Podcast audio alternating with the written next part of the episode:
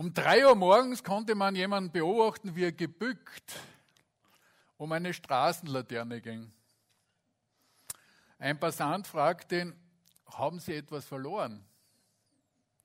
Ja, meinen Autoschlüssel. Ja, und wo haben Sie den verloren? Ja, da drüben.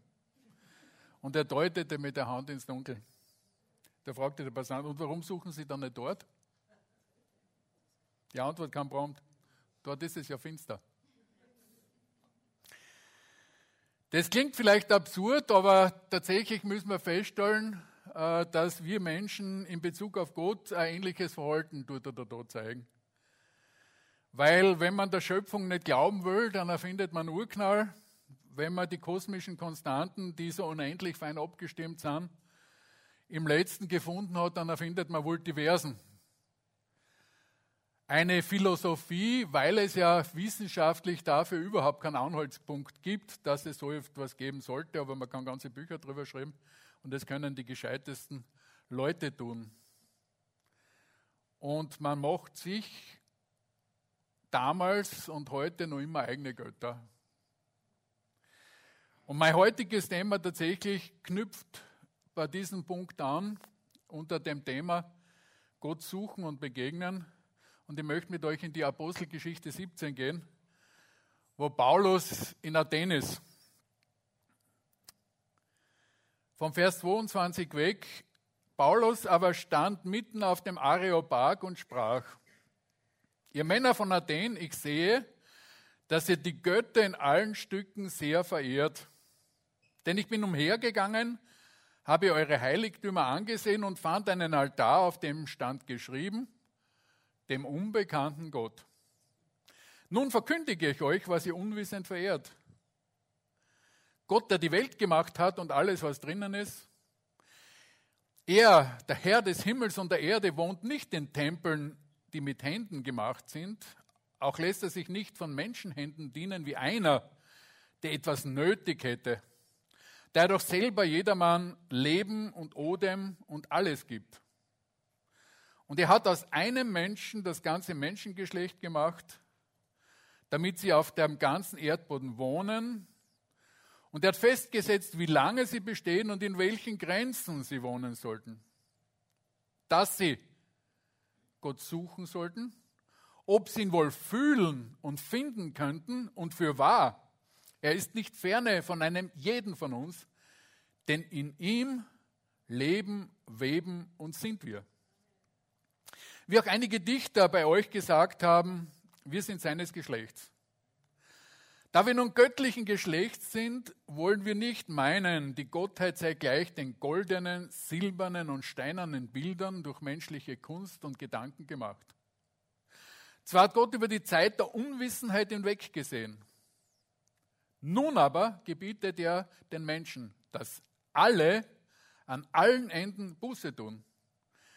Denn er hat einen Tag festgesetzt, an dem er richten wird den Erdkreis mit Gerechtigkeit durch einen Mann, den er dazu bestimmt hat. Und den er vor allen Menschen bestätigt hat, indem er ihn von den Toten auferweckt hat. Als sie von der Auferstehung der Toten hörten, begannen die einen zu spotten, die anderen aber sprachen, wir wollen dich darüber ein andermal weiterhören. Herr, wir danken dir, dass du in deinem Wort deinen Willen ganz einfach offenbarst, dass du uns sagst, was dir am Herzen liegt, was du wünschst, wer du bist, wo du bist, was du getan hast. Und ich bitte dich, dass du uns heute, jeden Einzelnen ganz persönlich, etwas davon aufschließen kannst, dass es uns und nicht nur uns, sondern auch unserem Umfeld dienen kann. Amen. Paulus geht mit den, Antener, mit den Athenern auf einen bestimmten Ort oder sie führen ihn dorthin auf den Areopag, wo sie Gericht gehalten haben, unter anderem auch. Und wir sehen, die Athener wollten angeblich sicher gehen, dass sie keinen Gott vergessen haben. Daher haben sie sicherheitshalber noch einen Altar aufgebaut für den unbekannten Gott. Und Paulus knüpft dort an, holt sie ab und beschreibt den unbekannten Gott. Und wir haben da könnte man sagen, eine, einen Bericht von Genesis bis Offenbarung. Evangelium in einer Nussschale, könnte man sagen, weil er punktuell genau sagt, Gott hat die Welt gemacht, er sucht Beziehung mit den Menschen. Und er hat ihnen einen Zweck, einen Sinn, ein Woher und ein Wohin gegeben. Und es gibt auch ein bestimmtes Ziel für den Menschen. Paulus umreißt es in einen knackigen Bereich und ich möchte auf die Kernpunkte oder auf ein paar Kernpunkte eingehen, denn in diesem Abschnitt steckt sehr viel drinnen. Und der erste Punkt, den ich ansprechen möchte, ist, dass sie Gott suchen sollen. Das heißt, Gott hat den Menschen einen Auftrag gegeben und die gottförmige Lehre, die in jedem Menschen drinnen ist, zeigt überall auf dieser Welt, dass Menschen in irgendeiner Form das tun, dass sie Gott suchen. Und wir sehen im Wort, wenn wir ihn suchen, so hat er uns versprochen, dass er sie finden lassen will. Weil Jesus sagt, wer da sucht, der findet und wer da anklopft, dem wird aufgetan. Und Jakobus naht euch Gott, so naht er sich euch. Gott ist nahe. Denn in ihm leben, weben und sind wir, sagt Paulus. Und der Psalmist im Psalm 139 beschreibt es, von allen Seiten umgibst du mich und hältst deine Hand über mir. Dann könnten wir dreidimensionalen Menschen da sagen, wie geht denn das? Ich sehe ihn nicht, oder? Oder wie Raumfahrer Atheistische gesagt haben, ich war draußen im All, aber Gott habe ich nicht gesehen. Und der gläubige Raumfahrer hat gesagt, und wohin ich komme und wohin ich gehe, ich weiß, Gott ist immer da. So können die Meinungen auseinandergehen, weil Gottes Dimension, so beschreibt uns die Bibel, eine höhere Dimension ist, die uns durchdringt. Weil wie sollte es uns gehen? Er in mir und ich in ihm, oder? Wenn er nicht in seiner göttlichen Dimension durch uns durchgeht, und der Wissenschaftler Werner Gitt erklärt dieses im Vergleich zwischen zweiter Dimension der Ebene und dritter Dimension dem Raum, dass wenn ich in der Ebene drinnen bin, nur zweidimensional, natürlich ich keine Möglichkeit habe, jetzt von oben drauf zu schauen, sondern ich nur innen drinnen gerade um das, was rund um mich sehen kann, wenn ich eine Höhe Null habe, was relativ schwierig dann ist mit dem Schauen. Nicht? Und in gleicher Weise, wie der Raum diese Ebene durchdringt, weil sie Teil des Raumes ist, so ist es in der nächsten Dimension mit Gott genauso. Dass er, der über allen drauf, draufsteht, auf uns, auf alles draufschauen kann und alles sieht. In Zeit, in Raum. Und dieses Durchdringen der Ebene dieses, diese Möglichkeit, äh, uns zwischendurch einen kleinen Ruck in eine höhere Dimension machen zu lassen, beschreibt uns in der Bibel auch. Denn wir sehen, wenn Gott uns kurzfristig aus dieser Dimension ein bisschen in eine höhere hebt, dann gehen Menschen im Feuerofen spazieren und plötzlich riecht man keinen Brandgeruch. Weil dort, wo Gott sie hingehoben hat, plötzlich das Feuer nicht mehr existiert. Die Temperaturen sind auf einmal weg. Nicht einmal der Duft des Feuers ist da, wenn wir das uns anschauen im Buch Daniel. Dann fallen Fesseln ab. Und ich glaube, dass die ganz waren, die waren nicht zerrissen, gell? weil die kippen durch, weil wir momentan nicht in ein Teil dieser Dimension sind. Dann springen Gefängnistüre auf, Tote stehen auf und wird ein Philippus vom Kämmerer aus Äthiopien, den er in der Wüste traf, plötzlich nach Aschdod versetzt. In der Apostelgeschichte 8, 39 sehen wir, als sie aber aus dem Wasser raufstiegen, entrückte der Geist des Herrn den Philippus und der Kämmerer sah ihn nicht mehr, er zog aber seine Straße fröhlich. Hat sich nicht lange aufgehalten damit, dass der Philippus nicht mehr da war. Philippus Philippus aber fand sich in Aschdod wieder und zog umher und predigte in allen Städten das Evangelium, bis er nach Caesarea kam. Heute würden manche sagen, das ist eine Raumkrümmung, aber wir sehen, alles, was wir Menschen da finden, in Science Fiction, ist für Gott ein alter Hut, oder? Also die Entrückung, die wir in der Bibel sehen, ist nicht nur was, wo wir hingerückt werden wie ein Henoch oder im feurigen Wagen wie ein Elia oder wie uns Paulus äh, berichtet, dass wir dem Zeitpunkt näher sind denn je, dass die an Christus Gläubigen zu ihm hingerückt werden. Das heißt, wir haben schon die größte Chance von allen in der Weltgeschichte, den Tod nicht mehr direkt zum Segen, sondern direkt zum Herrn zu gehen. Aber wir sehen, dass es auch eine Entrückung durch den Raum geht, sehen wir drinnen, wo von A nach B ganz einfach in kurzer Zeit Gott jemand ganz einfach transferiert hat. Indem er ganz einfach in seiner Allmacht im Bereich der Dimensionen ein bisschen was verschoben hat, könnt ihr jetzt mit modernen Ausdrücken formulieren. Fakt ist, es sind Dinge, wie Gott ganz einfach wirken kann. Wir in unseren drei Dimensionen sagen Wunder dazu und für Gott ist es ganz einfach etwas, was er tun kann, weil er allmächtig ist. Ob wir Gott suchen, dass wir Gott suchen sollen, ob wir ihn fühlen können. Manche sagen, ja, wie soll das gehen? Und wenn die Bibel sagt, dass man Gott fühlen kann, dann wird das wohl seine Berechtigung haben, oder? Wie denkt ihr darüber? Man kann ihn fühlen, man kann ihn wahrnehmen. Wir können empfinden, sagen wir manchmal, weil Gott uns mit entsprechenden Sinnen ausgestattet hat. Und das ist ein Erlebnis, das wir als Gläubige ganz einfach haben können. Ich wurde vor kurzem von jemandem gefragt, sag, ja, wie ist das? Du hast uns das jetzt erzählt, oder aber was sagst du dazu, wenn einer jetzt behaupten will, das ist ja nur irgendeine Philosophie oder äh, du hast dir das nur einbildet. Sag ich, nein, Du kannst es auch erleben. Du kannst es auch empfinden. Du kannst Gott erleben, weil er kann dir persönlich so begegnen, wie er mir begegnet ist. Und du hast dann, wenn er dir begegnet hat, keinen Zweifel darüber. Weil wenn Gott dir begegnet, dann sind alle Zweifel gestrichen. Dann hat er dich berührt und in Römer 8, 16 sehen wir, denn der Geist gibt selber Zeugnis unserem Geist, dass wir Gottes Kinder sind. Das heißt, dass wir eine Empfangsstation haben, wo wir ihn wahrnehmen können, wo er zu uns sprechen kann und wo er uns ganz einfach berührt. Und nicht nur, dass der Geist uns Zeugnis gibt in einer Klarheit, dass wir wissen, dass wir wissen, dass wir wissen, dass wir Gottes Kinder sind.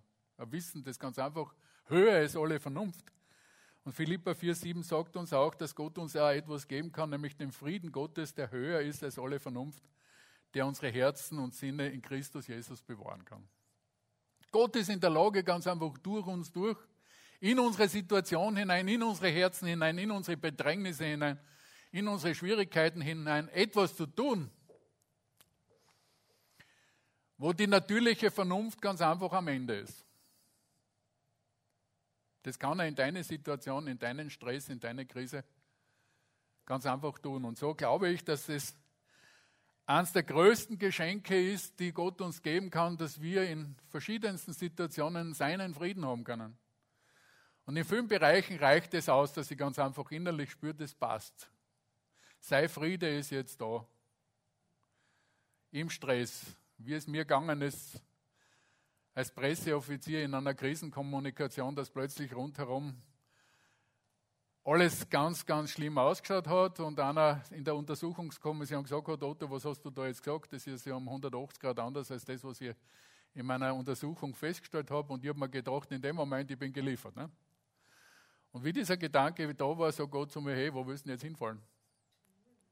In meine Hand. Also, und in dem Moment hätte ich bald einen Lochkrampf gekriegt. Nicht? Also da ist was, da spricht Gott hinein in die Situation und in dem Moment ist Werner Gitt sagt immer, Ruhe im Karton. In dem Moment ist ruhig, in dem Moment ist die Aufregung ganz einfach weg, weil da plötzlich von Gott eine Zusage kommt, die in eine Realität hineinführt, die wir momentan noch nicht merken können. Eine Glaubensrealität, die Gottes Gegenwart momentan real und spürbar macht, wo Christus in uns die Hoffnung der Herrlichkeit ist und er zu uns ganz einfach spricht. Und so sagt Paulus, dass er die Menschheit auffordert, alle Menschen auffordert, ihn zu suchen, dass das ein Auftrag und keine Option ist und dass es ein Schöpfungszweck ist von uns, dass wir Gott immer wieder suchen. Es ist etwas, was wir nicht nur punktuell einmal machen und sagen, okay, sondern weil wir in einer Bewegung sind, dass es für uns immer wichtig ist, wieder Zeit zu nehmen, ihn zu suchen, auf ihn zuzugehen, wie ihm Jakobus sagt, naht euch Gott, so naht er sich euch. Weil wir sind zu seinem Bilde geschaffen, wie wir in 1. Mose lesen können als Mann und Frau. Und das ist eine göttliche Berufung. Gott beruft uns zu seinem Bilde, damit wir mit ihm Gemeinschaft haben sollen und können. Jetzt haben wir natürlich festgestellt im 1. Mosebuch, dass es da einen Crash gegeben hat, dass es diese Gemeinschaft aufgetrennt worden ist. Und so gibt es einen zweiten Ansatz dazu, weil Gott ja mit den Sündern keine Gemeinschaft haben kann. Ist was notwendig. Neben dem Erlösungswerk von unserer Seite steht drinnen, gebietet er den Menschen an allen Enden Buße zu tun. Das ist was, was in der heutigen Zeit ein bisschen eigenartig geworden ist, weil der Humanismus ja sagt, dass der Mensch gut geboren ist und vielleicht durch Erziehung verbogen wird. Und wie sollte ein guter Mensch Sünder sein und außerdem und überhaupt? Aber drinnen steht, Auftrag, ihn zu suchen, Auftrag, Buße zu tun. Und wir sehen bereits von Anfang an, Johannes rief zur Umkehr und Jesus beginnt seinen Dienst in Matthäus 4,17. Seit der Zeit fing Jesus an zu predigen und zu sagen, tut Buße, denn das Himmelreich ist nahe herbeigekommen. Das heißt, die ganze Geschichte startet mit der Buße. Aber da brauchen wir was vorher noch, nicht? Denn wenn wir heute nach Buße fragen, dann sagen, stellen wir fest, Geldbuße bei Geschwindigkeitsübertretungen, Falschparken, sagt der Duden Ausgleich, den jemand für eine geringfügige Rechtsverletzung zu zahlen hat. Das heißt, die Buße im, im Rechtsjargon ist unter der Strafe nicht und ist was, was man da so mit einem Ticket kriegen kann. Nicht? Und das, was die Bibel meint, ist definitiv was anderes als ein kleines Ticket. Der Duden sagt in einem zweiten Punkt, das Bemühen um die Wiederherstellung eines durch menschliches Vergehen gestörten Verhältnisses zwischen Gott und Mensch. Da kommen wir der Sache schon ein bisschen näher. Es liegt definitiv eine Störung vor. Im griechischen Text ist dort an dem Punkt Metanoeo. Mir gefällt im Englischen das Repent fast besser als Buße, weil Repent eine Aktivität ist. Das Umkehren, das Abkehren das die Meinung ändern und bereuen, die Meinung nach etwas Besseren ändern und mit Abscheu sich von den vergangenen Sünden von Herzen bessern. Also da ist in dieser Buße auch ein Stickelwerk von nur, ich drehe mich um, weil ich feststelle, naja, das passt nicht, da gibt es was Besseres, sondern da ist effektiv auch innerlich eine, eine Veränderung dahingehend, dass, ich, dass mir klar wird, wie schlimm das eigentlich ist, äh, was, worin ich war oder was ich getan habe. Also das, mit Abscheu abwenden, gefällt mir und auch von Herzen sich dem Herrn zuwenden. So sehen wir, dass die Sünde eigentlich das ist, was dahinter steht. Und in Römer 3,23 sehen wir, sie sind allesamt Sünder und am Mangeln des Ruhmes, den sie bei Gott haben sollten. Die Sünde als Übertretung des göttlichen Gebots und der Sünder die Beschreibung des Zustands des Menschen aufgrund des Sündenfalls. Das heißt, Buße und Sünde hängen eng zusammen. Und leider haben wir auch diesen Begriff irgendwo heute verloren, auch durch die Idee der Aufklärung, die uns als Ergebnisse schlussendlich in Darwinismus und die Weltkriege und alles, was wir jetzt haben, gebracht haben. Dass die Übertretung der göttlichen Ordnung die Konsequenz des Zustandes ist. Blindheit, Sünde zu erkennen, ist eigentlich die Sünde. Der zeitliche Genuss der Sünde kann ein Vorteil aus Unrecht sein. Der zeitliche Genuss, von dem die Bibel spricht, dass wir aus irgendeinem Unrecht ein Vorteil ziehen. Ehebruch ist eins davon. Weil es ein Unrecht ist, aus dem wir momentan zeitlich irgendwas ziehen. Oder der Unwille zum Umkehr, zur Veränderung. Oder dahinterstehend eine Rebellion gegen Gott und seine Gebote. Das heißt, Sünde umfassend beschrieben als Zielverfehlung, wo Gott einen perfekten Plan gehabt hat und hat, wo er den Menschen damals in den Garten gesetzt hat und ihm einen geschützten Rahmen gegeben hat, wo er gesagt hat, da drinnen kannst du dich bewegen und es ist nur eine kleine Grenze da. im ersten Bund, den er mit Adam geschlossen hat, wo er gesagt hat, aber von dem Baum ist nicht. Der Zweck, und Gott hat ihm Auftrag gegeben, die Schöpfung zu bewahren, die Erde, äh, die Erde zur Bevölkerung und Gott zu suchen. Und tatsächlich äh, stellen wir fest, dass die Menschheit heute beginnt zu sagen, in einen scherzhaften Cartoon gezeichnet, kommt der Planet vor der Erde vorbei, die so ganz rot gezeichnet ist. Und der Planet fragt, wie geht's denn dir, was hast denn du? Er sagt, ich habe Homo sapiens. Nicht? Äh, sagt er, mach dir keine Sorgen, das vergeht wieder. Äh, das heißt, der Mensch wird als Krankheit festgestellt und wir lesen heute in der kleinen Zeitung, die Menschen sagen halt, unter den Bedingungen Umweltverschmutzung und weiß ich was alles, äh, wollen wir keine Kinder mehr auf die Welt setzen. Gell? Wie können wir verantworten, in diese Welt noch Kinder hineinzubringen? Ne? Steht in der kleinen Zeitung heute drinnen, als Sorge der Jugend. Was steckt dahinter? Im Endeffekt der Zustand des Menschen, den wir in der Zeitung lesen. Wer behauptet, dass der Mensch kein Sünder ist, wer behauptet, dass es keinen Teufel gibt, der braucht nur in die Zeitung schauen. Weil only bad news are good news. Das heißt, wir werden mit schlechten Nachrichten überhäuft. Gute Nachrichten verkaufen sich schlecht, weil im Menschen ein Rezeptor drinnen ist, das den Sünder ganz einfach ausmacht. Jetzt ist die Frage, wie identifiziere ich es dann? Wie kann der Mensch das identifizieren? Von klein auf durch das Gewissen, bis er es abgestumpft hat. Denn auch ohne die Bibel wissen die Menschen genau. Wir können Buschvölker hernehmen, woher sie wollen und die keine Berührung mit der Zivilisation haben, aber die wissen ganz genau, zur Oma bin ich nicht frech. Das gehört sie nicht. Ja, das wissen die. Zum Papa und zur Mama auch nicht. Das heißt, ob es ein Naturvolk ist oder ob wir das Alte oder Neue Testament haben oder die zehn Gebote, es ist so, dass der Mensch in sich schon weiß, mit der gleichzeitigen Unfähigkeit, es zu tun. Und dann können wir es natürlich die Sünde in, äh, in Bezug auf Gott durch Gottes Wort, durch die Gebote, zehn Gebote, Bergpredigt anschauen, wo die zehn Gebote als Hinweis schon da sind, du sollst nicht. Aber eigentlich sind die nicht in erster Linie eine Handlungsanweisung, sondern der Spiegel dafür, wo wir die ganze Zeit ablegen. Wo wir uns verfehlen und wo wir daneben liegen. Und so sehen wir dann in Johannes 16,8,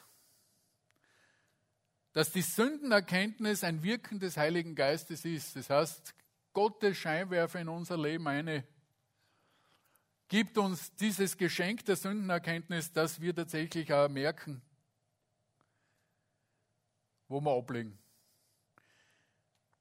Wo Johannes 16,8, wenn er kommt, wird er der Welt die Augen auftun über die Sünde und über die Gerechtigkeit und über das Gericht. Das heißt, dass es ein Geschenk des Heiligen Geistes ist, wie Amazing Grace im Text drinnen hat, das war Gnade, dass ich erkannt habe, dass ich Sünder bin. Es sei Gnade. Und wenn Gott wirkt und wenn Gott nahe kommt, dann erkennen wir uns in seinem Licht. Und wenn sein Licht einer kommt, dann sehen wir immer wieder, dass dort dann Sünderkenntnis kommt. Wir sehen das im Jesaja, der zuerst einmal schimpft und sagt, Ma, ich bin in einem Volk von unreinen Lippen und äh, ganz schlimm und überhaupt. Und dann kommt er in die Gegenwart Gottes und dann sagt er, wehe mir.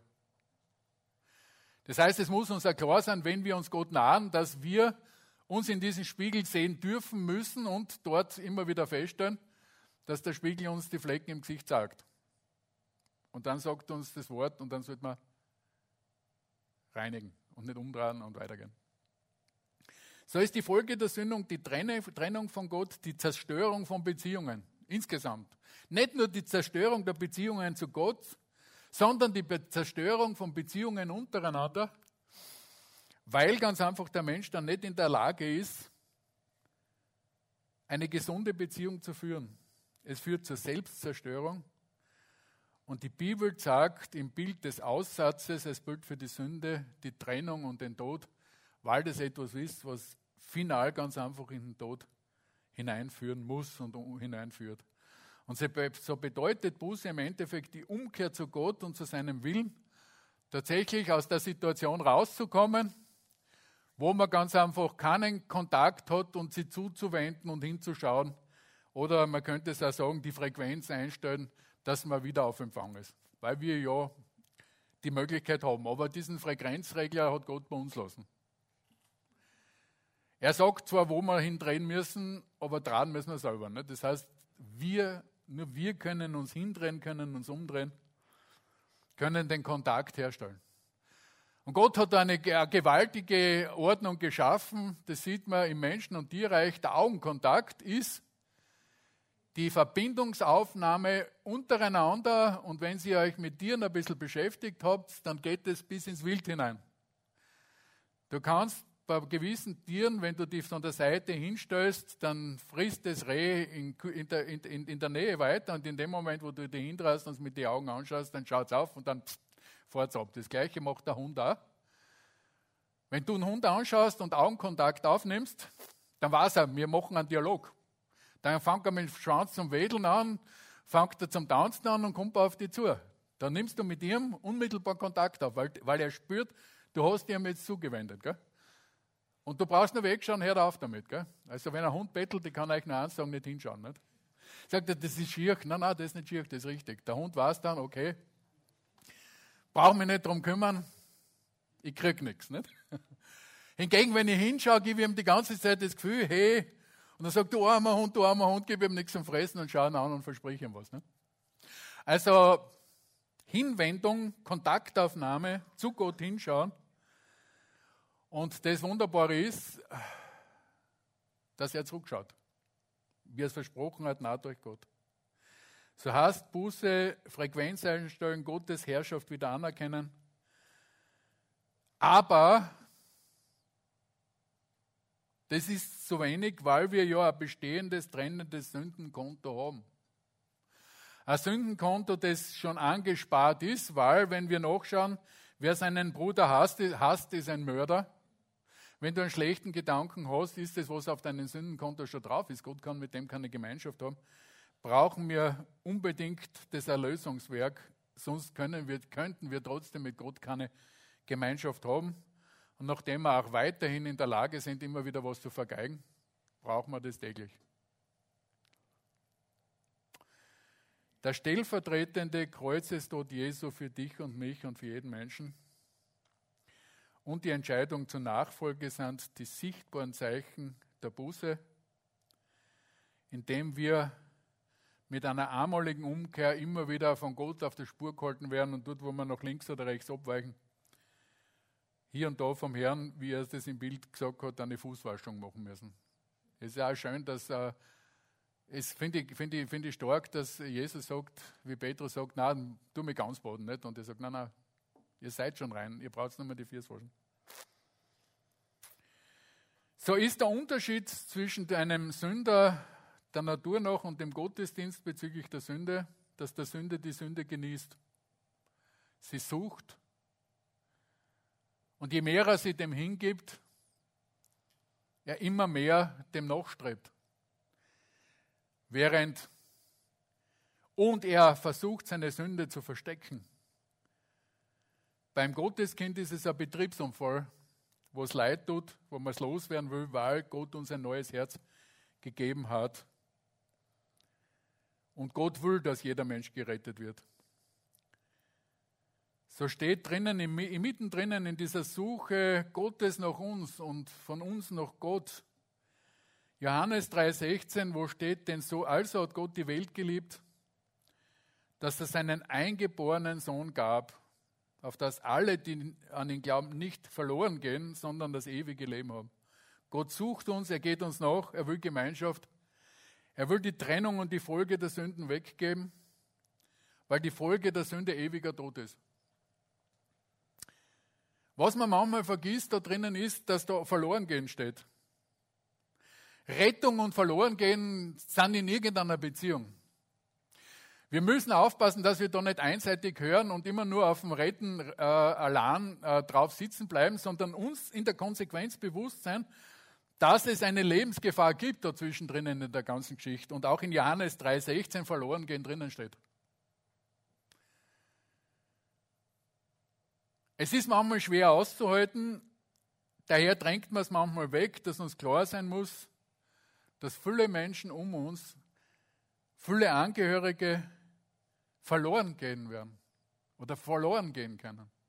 Dass jeder Einzelne, der Jesus nicht kennt und der ihm nicht nachfolgt, verloren gehen kann. Wenn er die Entscheidung nicht trifft, dann kann er hundertmal herinnen gesessen sein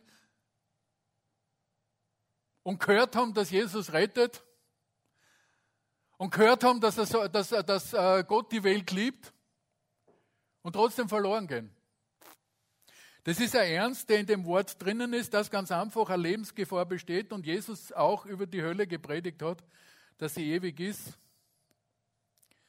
Wie wir in Lukas 16, 24 lesen, wo die Geschichte vom reichen Mann und den armen Lazarus ist, und es ist kein Bild, sondern das ist eine Geschichte.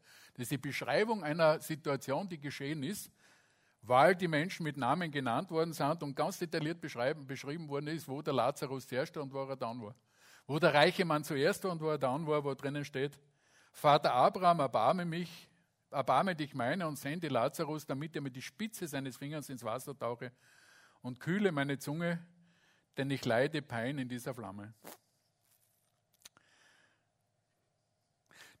Ich glaube, das Ausmaß des Erlösungswerks begreifen wir auch aus dieser Verdammnis aussah. Es ist was, es ist, die Verdammnis ist nicht was, was, wir, was das Evangelium allein predigt, aber doch implementiert sie ein Stück weit das Ausmaß drinnen mit. Weil eben genauso wie Sieg und Kampf zusammengehören, weil wir oft sagen, ich möchte siegreich sein und denken nicht daran, dass vorher Kampf war, ist es nicht so? Herr, lass mich siegreich sein. Und ich denke, oh, das ist von einem Hochgefühl zum anderen. Na, das ist von einer Krise zur anderen. Weil wenn es ein echter Kampf ist, dann ist im Kampf die Krise drinnen. Und in dem Zusammenhang gefällt mir immer wieder das Bild und die Frage, was brauche ich, um mit dem Herrn über eine Mauer zu springen? Nicht? Was brauche ich? Die Mauer. Ich kann mit dem Herrn nicht über eine Mauer springen, wenn keine Mauer da ist. Nicht? Und wir haben so den schönen Traum, das wird dann so ein Hupfel sein, nicht?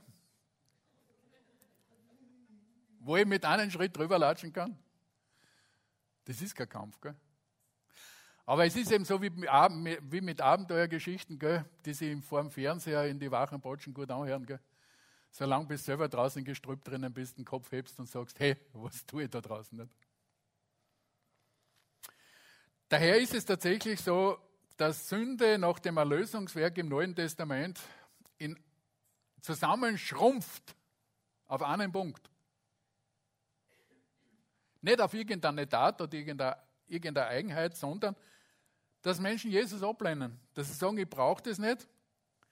Ich habe meinen eigenen Weg, ich habe keine Sünde, und dass dann das passiert, was in 1. Johannes 1.8 steht, wenn wir sagen, wir haben keine Sünde, so betrügen wir uns selbst und die Wahrheit ist nicht in uns. Johannes 10, wenn wir sagen, wir haben nicht gesündigt, so machen wir ihn zum Lügner und sein Wort ist nicht in uns. Dann sagen wir, hey, einer von uns hat jetzt recht. Du hast Unrecht. Und Gott zu sagen, dass er Unrecht hat, ist, würde ich sagen, einmal nicht wirklich eine gute Idee. Man kann es machen, gell? So ist das Evangelium die Botschaft der Rettung und enthält doch auch die Botschaft des Gerichts. 1. Korinther 1, 18, denn das Wort vom Kreuz ist eine Torheit denen, die verloren werden. Uns aber, die wir selig werden, ist es Gottes Kraft. Das heißt, es ist auf der einen Seite Rettung für die, die angenommen werden und gleichzeitig für die Ablehnenden Verdammnis ist zum Tod. Und so könnte man sagen, gleichen wir Menschen, die auf einer Autobahn fahren und plötzlich sehen, dass vor ihnen die Brücke in die Tiefe stürzt. Ich kann gerade noch abbremsen, ich sehe bereits, wie andere Autos links und rechts über die Brücke drüber gehen. Und jetzt ist die Frage, was soll ich tun? Nicht? Ich kann einmal zum Straßenrand hinfahren und stehen bleiben, da bin ich in Sicherheit nicht? und kann beobachten, wie das runtergeht. Wenn ich mir denke, das ist jetzt zu schier, dann kann ich mich umdrehen und wegschauen. Nicht? dann sehe ich es nicht. Ne? Wie manche ganz einfach sagen, das kann ich mir nicht anschauen. Oder ich traue um, fahre ein Stückchen zurück, um die anderen zu warnen. Jetzt bin ich auf der Autobahn, das ist ein bisschen eine problematische Situation, weil ich ja im Gegenverkehr bin. Ne? Ich kann die Warnweste anziehen und beginnen, Autofahrer zu warnen. Ne? Und dann kann es passieren, dass viele schimpfen und sagen, das ist ein Geisterfahrer. Weil wir sind schon hundertmal auf der Strecke gefahren und alle fahren da und das ist ein Blödsinn. Und du willst uns nur Angst machen. Das ist undemokratisch und da kann ja jeder kommen. Ne? Tatsächlich ist es so, dass das unsere, unsere, unser Erlebnis mit dem Evangelium sein kann und ist. Nicht? Weil der ja Recht hat und das ist undemokratisch, weil die anderen müssen ja Recht haben. Mir gefällt das Bild, das uns am Palmsonntag der Hans Sinning mit dem Esel gebracht hat. Tatsächlich dürfen wir in aller Ruhe vorwärts gehen und Herrn eintragen. Wurscht, wo er uns hingestellt hat und tut ganz einfach seine Zeugen sein. Dann können sie schimpfen. Sehr oft ist es peinlich, gell? Und da müssen wir aufpassen, dass wir uns nicht anstecken lassen vor dem, vor Menschenfurcht, gell? Dass es uns peinlich wird, dass wir uns Schaumen anfangen, gell? Wir sind in der Gefahr. Wir sind in der Gefahr, wenn wir da reinkommen in eine Gesellschaft, die so nett ist und wo das alles so lustig ist, dass wir dann als Spaßverderber da plötzlich äh, über Sachen zu reden anfangen, die den Leuten peinlich sind. Nicht? Das, ah. Du kannst alles Mögliche tun. Du kannst die unanständigsten Sachen erzählen, lachen alle mit, aber komm, komm zusammen mit Jesus. Das heißt, es ist tatsächlich so, dass unser Auftrag ist, Zeugen zu sein, nicht Anwalt, berichten, was Jesus getan hat, berichten, dass es Rettung gibt, sagen, dass Buße notwendig ist. Und da kommen wir dann zum nächsten Punkt, nämlich, dass er einen Tag festgesetzt hat, an dem er richten will. Es ist ja so, dass es Religionen gibt, im Hinduismus und Buddhismus, die ganz einfach dieses Gericht dadurch wegschirmen wollen, dass man ganz einfach eine Rate Geburten empfindet und so kommst du wieder auf die Welt, kommst du wieder auf die Welt, solange bis, das, bis du ausgelöscht bist oder was auch immer. Na, es ist dem Menschen gesetzt und zu sterben und dann ist es Gericht. Er hat einen Tag festgesetzt, an dem er richten will. Johannes 5, 24. Wahrlich, wahrlich, ich sage euch. Wer mein Wort hört und glaubt, dem, der mich gesandt hat, der hat das ewige Leben und kommt nicht in das Gericht, sondern er ist vom Tode zum Leben hindurchgedrungen. Ist es nicht gewaltig? Da ist nicht das ewige Leben nachher, wenn wir gestorben sind, sondern da ist es, der hat. Hier und jetzt hat das Leben. Wer an ihn glaubt. Gewaltig, oder? Gewaltig. Der ist zum Ewigen und kommt nicht mehr dorthin. Wir werden, so sagt uns Paulus trotzdem, vor dem Richterstuhl Christi vortreten müssen. Weil Gott gerecht ist, ist es ja so, dass in einer, äh, in einer Familienangelegenheit wir Gläubige auch dort Rechenschaft abgeben müssen, wie die Dinge gelaufen sind und dass man da gewisse Dinge durchbespricht und dann gibt es einen Lohn, Gold, Silber, Stroh oder Stoppeln. Dinge, die verbrennen können und Dinge, die ganz einfach halten. Aber die Diskussion über das ewige Leben ist dort nicht mehr drinnen. Ist das nicht wunderbar? Da geht es nur mehr um, um Belohnung. Da geht es nur mehr um unser himmlisches Konto. Das heißt, das letzte Hemd hat Taschen, gell? Na, Taschen nicht wirklich, sondern wir haben ein Konto, nicht? Wir können aufs himmlische Konto buchen, wenn Jesus sagt, dass jedes Glas Wasser, das du in seinem Namen jemandem gegeben hast, nicht unbelohnt sein wird, dann kannst du effektiv buchen gehen aufs Konto. Gell? Und darum, wenn dir jemand was Gutes tun will, werde ich nicht dagegen. Nicht? Der soll ja, soll ja die Möglichkeit haben, einzuzahlen auf sein Konto, oder? Sage das immer wieder einmal, wenn jemand sagt, oh, das geht ja nicht, das kann er nicht machen, der hat da so viel zu tun. Sage ich, bitte lass ihm doch. Lass ihm doch auf sein himmlisches Konto buchen, oder? Sei doch kein Buchungsverhinderer. Das ist das eine, die Familienangelegenheit. Und dann gibt es auch das Gericht vom Weißen Thron in Offenbarung 20, wo Groß und Klein dort auftauchen müssen. Und wenn jemand nicht gefunden wurde, geschrieben in dem Buch des Lebens, dann wurde er geworfen, geworfen in den feurigen Pol. Eine ebenfalls ernste Situation,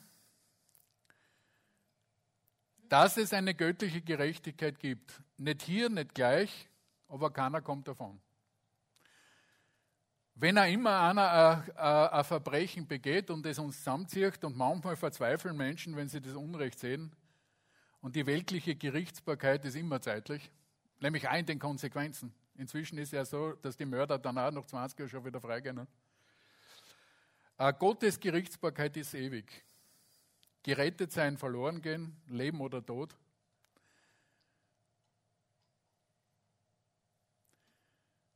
Daher dürfen wir immer wieder einmal daran denken, dass wir uns nicht selber rächen, sagt das Wort. Recht euch nicht selbst, meine ist die Rache, spricht der Herr. Lassen wir es lieber dem Herrn über, dort oder da. Und wenn es uns wirklich ärgert, dass irgendjemand da jetzt was tut und man sagt, das ist eine Gemeinheit, nicht? Er kann da nur Leid tun. Bedenke, der jetzt was vergeigt, der kann nur Leid tun, weil dort möchte er nicht sein, wo er mit dem, was er ausgefressen hat, tatsächlich auftaucht. Der möchte das nicht, wenn er es wüsste. Dass er dort auftauchen muss und das, was er vor Menschen versteckt hat, ganz einfach vor dem göttlichen Gericht dann plötzlich. Und da hat er keine Debatte, da kann er sich nicht verstecken, weil da Gott sagt was und endet der Debatte. So ist es wirklich so, dass wenn jemand noch nicht Jesus nachfolgt und er über Jesus gehört hat, soll er ernstlich bedenken, weil er gibt, es gibt auch ein zu spät. Gell?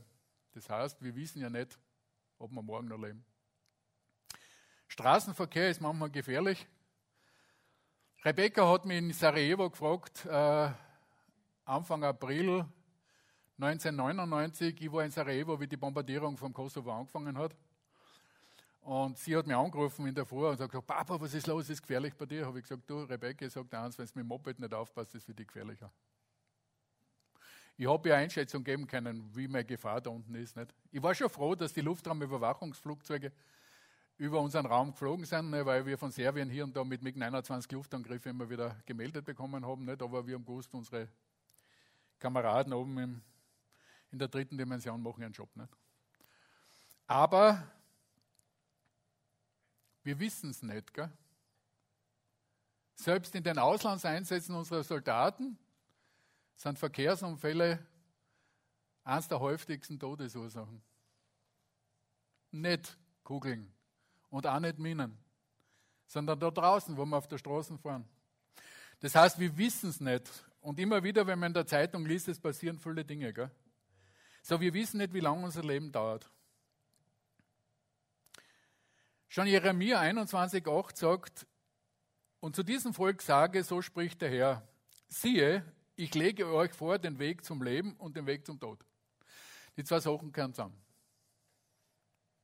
Heute wollen wir natürlich das Schwergewicht drauf haben auf dem Weg zum Leben. Heute ist die Chance, heute können wir. Es muss keiner verloren gehen. Der Herr sucht, er wünscht sich das. Und so komme ich zum vierten und letzten Punkt. Vor allen Menschen wurde er bestätigt, indem er ihn von den Toten auferweckt hat. Der Ausweis Jesu ist die Auferstehung. Das ist die Kernbotschaft, der Knackpunkt des Evangeliums, weil Paulus im 1. Korinther 15 sagt, wenn, denn wenn die Toten nicht auferstehen, so ist Christus nicht auferstanden, ist Christus aber nicht auferstanden, so ist euer Glaube nichtig, so seid ihr, die, so seid ihr noch in Sünden. Und es gibt den Film, der Fall Jesu, wo ein Journalist die an der Auferstehungsgeschichte beweisen will, dass das ein Humbug ist. Er recherchiert, er recherchiert mit den Mitteln des Journalismus, weil er gesagt hat, Indizienbeweis. Ich kann doch an den Berichten, ich habe Zeugenaussagen rundherum, ich, ich habe Leute, die sich damit beschäftigen und am Ende wird er gläubig. Nicht wunderbar?